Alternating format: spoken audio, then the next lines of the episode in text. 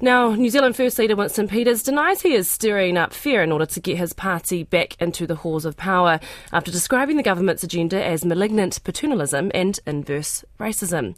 At the party's annual conference in Christchurch yesterday, Mr. Peters attacked the government on immigration, crime, climate change, and co governance. He accused it of ramming a separatist agenda down voters' throats and scattering the seeds of apartheid. The Prime Minister, Jacinda Ardern, says Mr. Peters is trying to get headlines and doesn't want to give them gravitas by responding.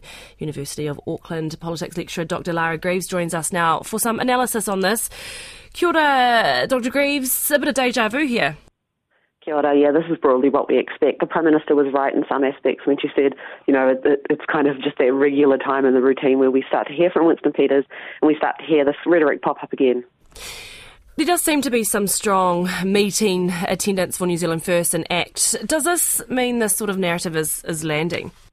Well, when we look at something like the recent New Zealand election study last time round, about 7% of New Zealanders say that they would like to remove the treaty from law, so, or strongly agree with that idea. So there is actually a group of people that really do believe in this, and really it does seem like they're trying to draw on those votes and draw those votes back to New Zealand First, where they may, some of them may have gone to ACT to, see, to try to really shore up some support so it looks like they're going to get to the 5% next election.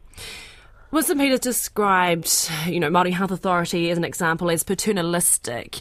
I mean, would you define it as that? They're not necessarily offering any alternatives that aren't the status quo, which has been proven time and time again to not work for Māori outcomes. Well, I think actually there is a pocket of Māori that do agree that they're paternalistic, but more broadly, when we're looking at the Māori experts in this space and the Māori doctors and others, they're really looking for solutions in that area and solutions that are based on genuine community responses and based on maybe Māori models of health.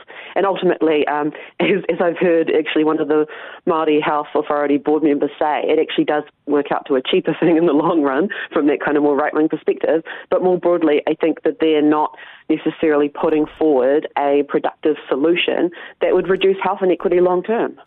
Are we just going to expect more and more of this particular political football being kicked around over the next year, Lara? I do suspect it will pop up, and of course we'll see questions on Luxon as to whether he'll tolerate that in a coalition, and then that kind of turns turns the lens to national, but ultimately it is about them trying to figure out how to pick up on that minority of people, the people who are being replaced genera- generationally. We know that under 40s are less likely to agree with New Zealand's first position on this. So ultimately, they're just really trying to shore up their base for the next election to look like they'll be competitive.